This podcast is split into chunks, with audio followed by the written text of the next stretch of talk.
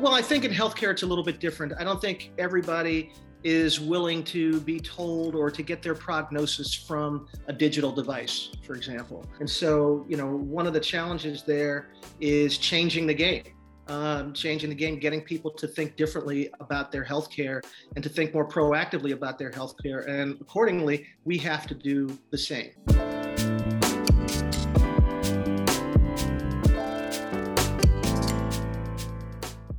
Welcome to Startup Health Now, the podcast where we celebrate the entrepreneurs and innovators reimagining the future of health. I'm Logan Plaster. Today we're talking with Terry Booker, the VP of Corporate Development and Innovation at Independence Blue Cross. Booker combines years of experience in investment banking and business development with an insider's knowledge of Independence Blue Cross, an insurer that serves more than 7 million people. In our conversation, which was held in front of a live virtual audience of founders from the Startup Health portfolio, we get tactical about how startups can best partner with the largest insurers in the world. It was a great conversation full of Booker's candid wisdom. Stick around.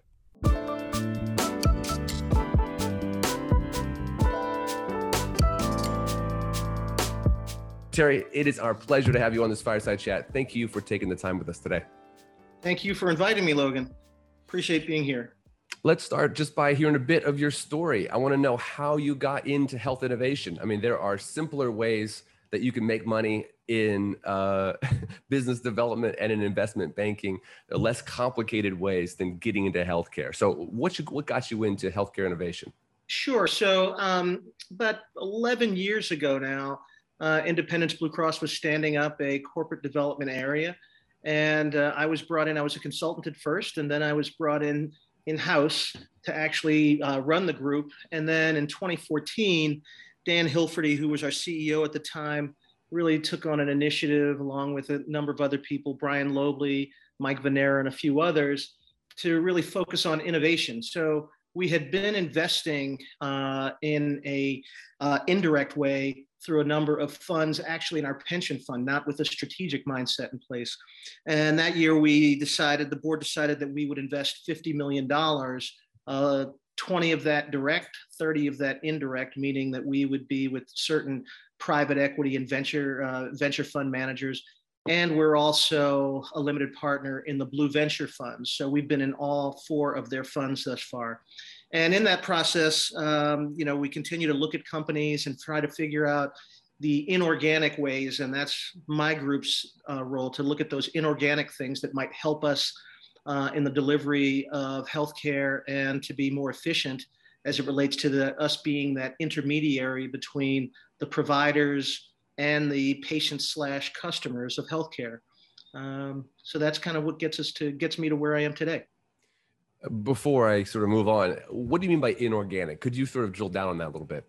Well, you know, organic stuff would, you know, for us would be uh, things that happen within the company. So there are lots of initiatives and efforts that happen within the company. So when we look at uh, working with vendors, any of the folks that are out there today, I see David Weingart out there. Uh, and so we've seen Cecilia any number, t- number of times. And so trying to connect those things to the mission that we have uh, for our customers. And in some cases, our customers, uh, it can be a Medicaid patient, it can be a duals patient, it can be a Medicare Advantage patient.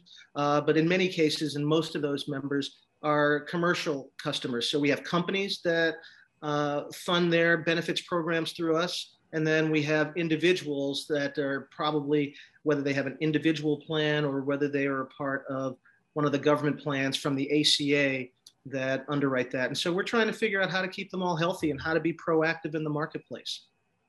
Awesome. Well, we're going to get into the details of really how you partner with startups. But before we do that, paint us a picture of Independence Blue Cross. Kind of pull back the curtain, help us understand sure. this payer.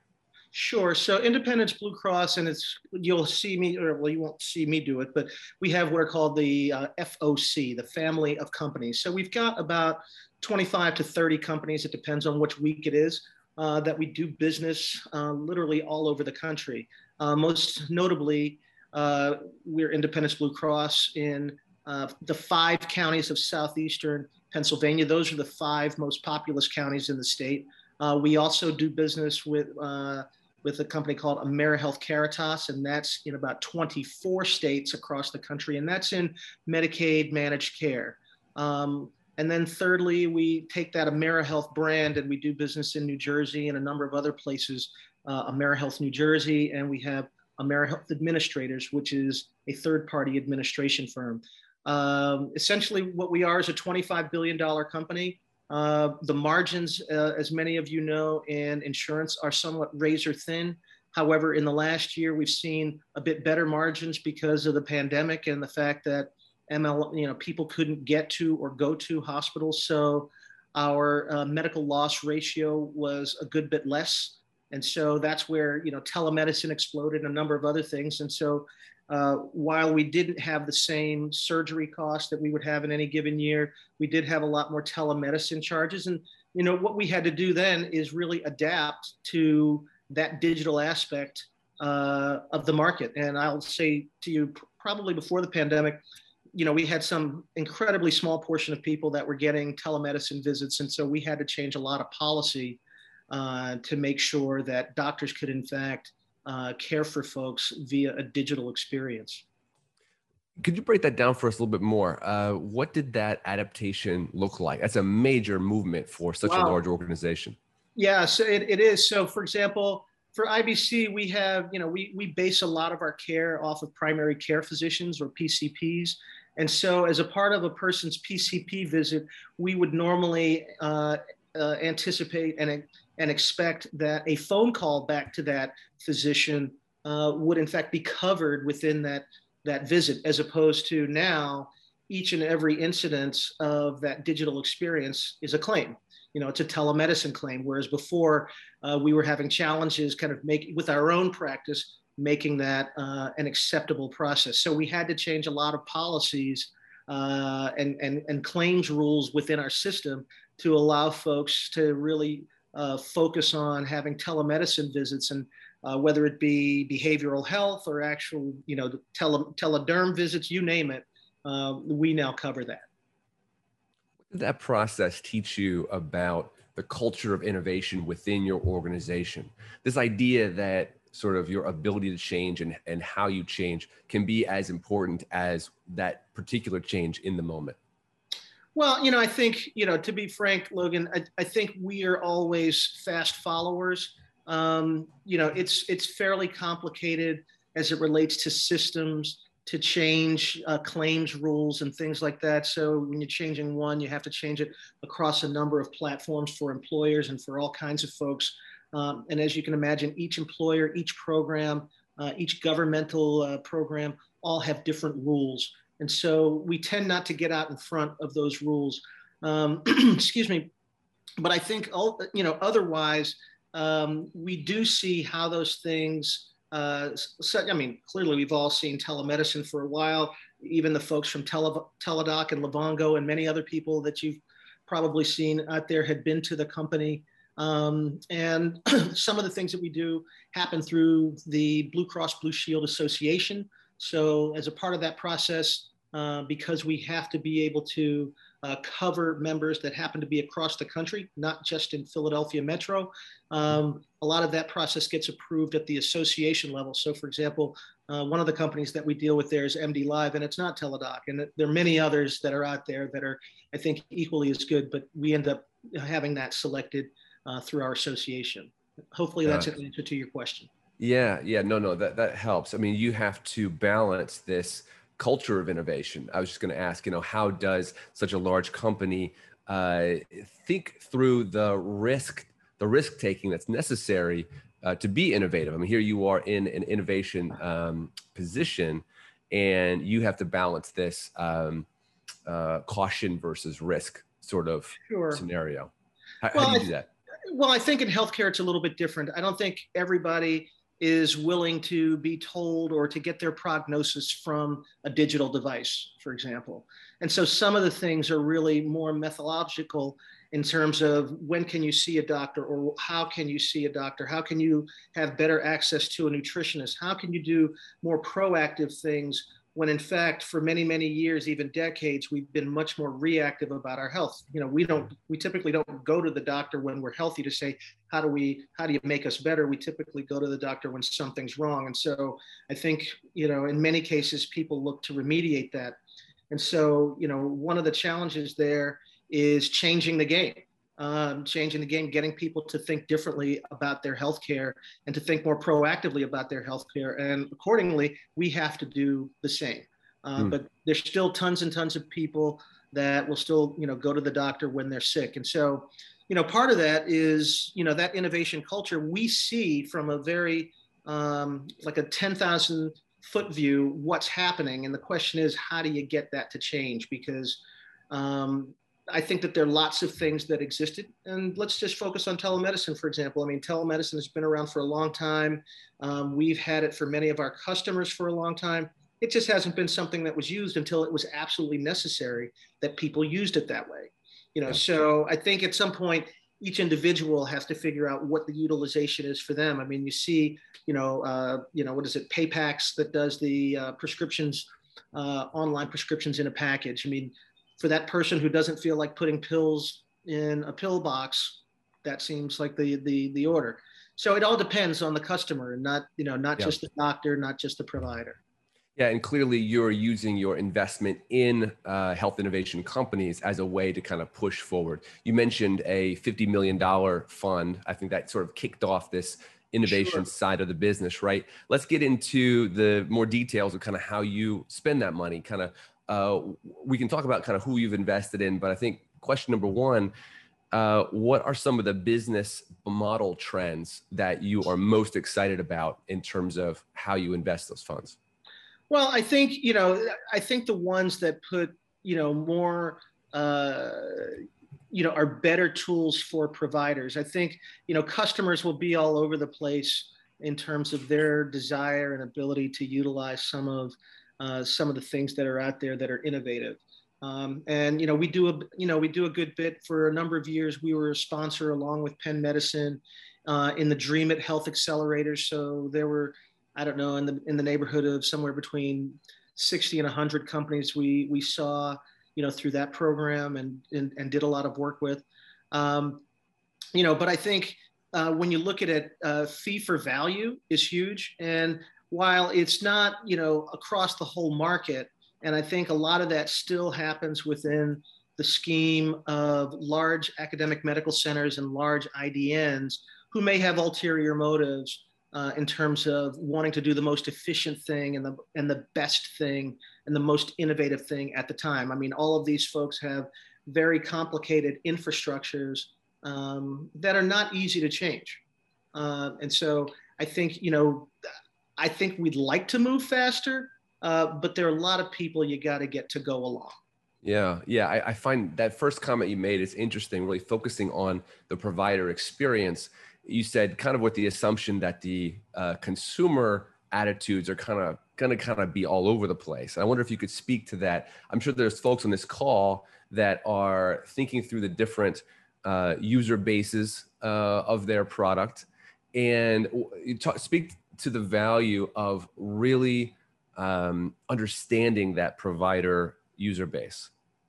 Well, I think the provider user base, it, again, it depends. I mean, if we feel that most of the activity, uh, most of a person's uh, health activity should be directed by uh, a, a primary care physician, and having someone to navigate you through the healthcare ecosystem. You know, because as you've seen, you know, uh, a, a, doctor at one hospital, a specialist at one hospital can be dramatically more or less expensive than a specialist at another hospital.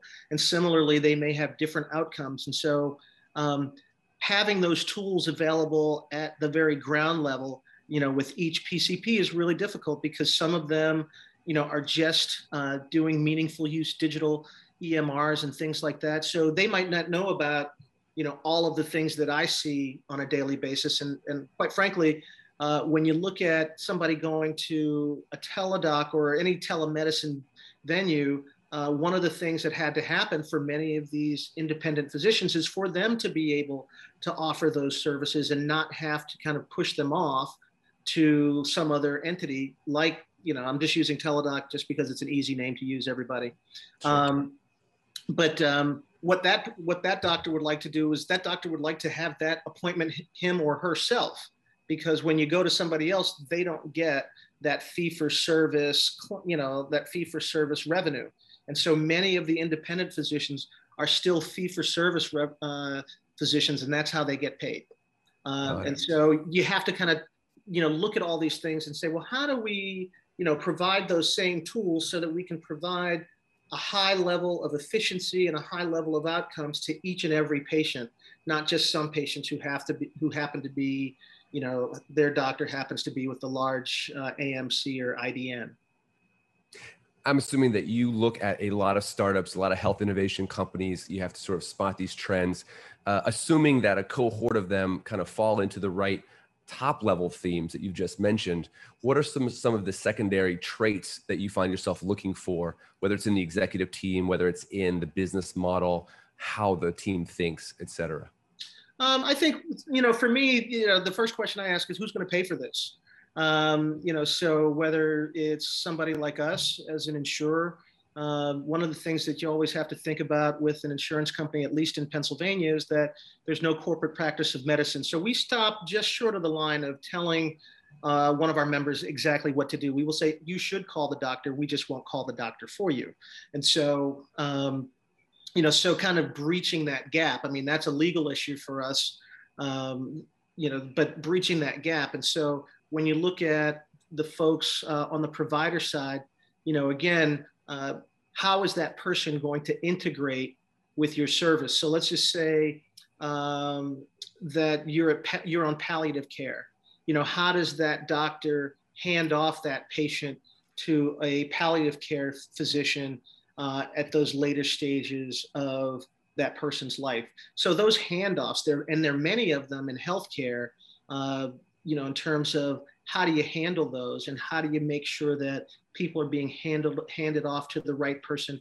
How do you make sure that each patient has some visibility about what's going to happen to them or what about what can happen to them? And likewise once they have that visibility is there somebody that can say that can navigate them? You know do this not that. This is going to be shorter. This is going to eliminate some of your frustration. I think we all have a lot of that yeah, I mean, one thing I'm hearing in your answer is that a startup startup needs to think through the full care journey, the patient journey, and not just have their sort of micro view of their problem. And we get a lot of folks who do have the micro view that, hey, this is a $10 billion area. And, and often it might be a $10 billion area, but we just don't see it that way because it's a part of an overall process mm. that may have begun 10 steps before so we can't pull that process out. Some other participant in the you know the only the only way that we pull it out is unfortunately by either pr- approving a claim or denying a claim. And that's the fact is is that you know that member should know whether that's a part of their benefit design as they go through the process. So we should go through a lot more a lot fewer denied claims from a you know just from a customer service and a net promoter score perspective than people kind of doing things and then finding out it's not being paid for or that they went to an out of network doctor all of these things that i know as just a person who's in the industry most people don't know and it's a it's a tremendous source of abrasion and frustration Got it. That makes sense. Uh, I know a lot of folks on this call are sort of working on on validation and understanding what kind of validation is going to be helpful for individual partners. So I wonder if you could give any wisdom around sort of the health economic data um, that stands out to you as sort of necessary lines in the sand. I mean, you, you, you could be talking about FDA uh, clearance and where you're on in that pipeline. You could be talking about sort of the size of the trials that you've done. What are some, are there some numbers that you sort of think about and that stick out to you? Um, Logan, actually, no. I mean, for for certain things, like um, you know, there was a, a product that we looked at a couple years ago that uh, basically it was like an airbag for for the elderly that if they fell over, it it had uh, you know whatever's in an iPhone that says, "Oh, you're falling." We need to kind of put off this airbag to keep people from injuring their hips. Okay, but something like that needs FDA approval. Um, you know, a lot of the things that are out there today in terms of applications for, uh, you know, for smartphone use, et cetera, you know, really need some FDA approval. So, you know, that's on one side. Um, you know, the trials actually don't need, you know, tons and tons of numbers for services. I think part of it is really to, you know, again, think through that continuum and say, well, how can I partner up with, you know, a PCP? And, and some of the stuff doesn't happen over a month long period. It probably happens over six months to a year. And you say, uh, I think somebody asked the question uh, about diabetes and a bunch of other things. Well, you know, A, that you can evaluate that person. B, you can uh, suggest to that person that they engage in, you know, uh, a diabetes management service or tool or whatever. And then do they stick to it? Does it actually allow them to lower their A1C and, you know, do they then kind of measure that outcome and so on? Um, you know, so, you know, those are the things that ha- have to happen and they don't happen quickly. And often uh, what ends up happening is folks come to us and say, "Don't you have a population that you want to do this with?" And the answer is probably, but you know, we that's a lot of work for us to do, and so that might not be the priority issue. So you may spend some time waiting, unfortunately. Um, you know, what comes to my mind, just to sort of seed the insight uh, period, is just your comments about the feedback loop. You talked about a positive collaboration with a payer, really needing to have an understanding of uh, how is this changing the dynamic for my partner, and not just sort of hyper focused on um, on your own product and your own product journey, but understanding the full patient journey, uh, understanding the sort of pain points that that your collaborator is working through. And, yeah. and, and Logan, to, you know, to you know, I think that that that is there you know, just the, you know, often we have companies come in. Um, you know, we we had a couple of the uh, large pharma companies come in and talk about patient journeys for cancer, let's say, and some of that stuff is just it's really a journey of where you will intervene with certain tools. So the journey shouldn't be so much different based on whether I'm taking a Bristol Myers product or whether I'm taking a Forest Labs product or whomever, you know, so it should really, and you know, it, it should really avail me of the best, uh, the best uh, brain power available at that particular time. And it should also be sensitive. And so, you know, often I find that folks haven't mapped that out. I mean, literally a pictorial map to say, well, this is what we understand the patient journey to be. And so at some point we could say, oh no, that part right there, step three doesn't actually occur, or step three should be step eight. Um, and so that helps to kind of at least create a good foundation for us collectively evaluating that problem or that product uh, that an entity, you know, has. I think, um, you know, what I've seen is, you know, you know, I, I don't know, and this is this is where I get a bit provocative. You know, I don't know that each day a person wakes up and really you know, cares about their health in the way that we think they do. I think they care about their ability to remediate that health. Okay, and so they look to our insurance to help do that. But do we all do the things that we're supposed to do to stay healthy? And it's not until those things, something happens, you know, your your your liver feels a certain way you feel sluggish because of your diet or you've been to the hospital a few times because you've been hypo or hyperglycemic um, you know those are the things that you have to say really i want to be i really want to live a great life and i'm going to do these things. How can we because it's cheaper for us to do it as well how can we help you do that? You know i mean we're not at that place yet. We're still at people kind of saying uh i feel really horrible today. What is it? Oh i have some chronic disease and they you know you, you find out that and then you have to you know yeah. uh, de- determine are you going to take the steps to remediate that? And a lot of that is personal.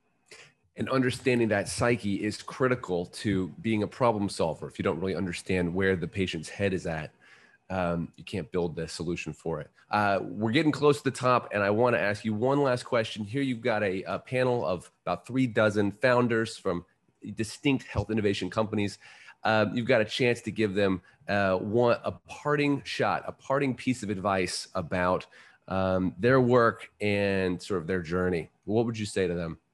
I would say, a understand who's going to pay for your product or service. I mean, a lot of people think they say, "Oh, well, you're going to pay for it." I was like, "No, I'm not."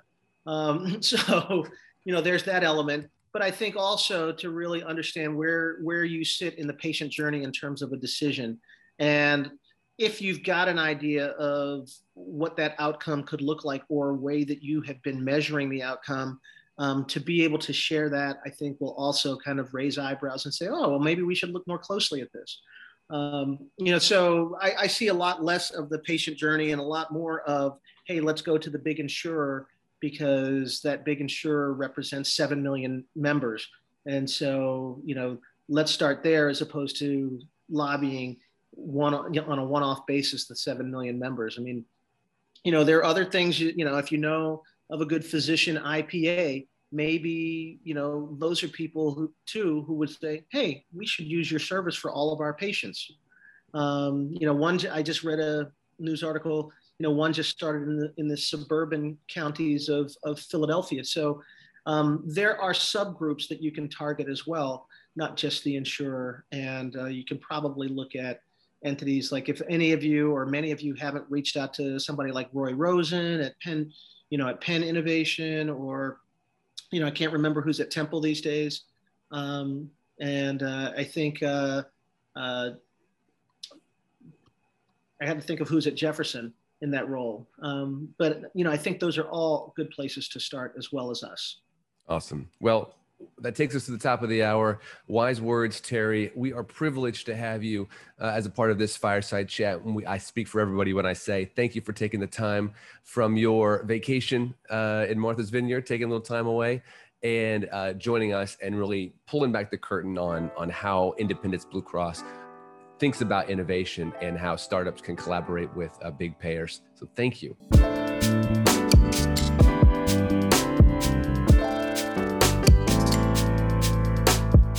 Thanks for listening to Startup Health Now. Startup Health invests in health transformers from around the world who are committed to achieving audacious health moonshots. If you want to learn how you can join this community of entrepreneurs, or if you want to connect with one of our 350 companies, go to startuphealth.com. If you'd like to learn how you can invest in our Health Moonshot Rolling Fund in collaboration with AngelList, go to healthmoonshots.com. Thanks for listening to Startup Health Now. We'll be back next week.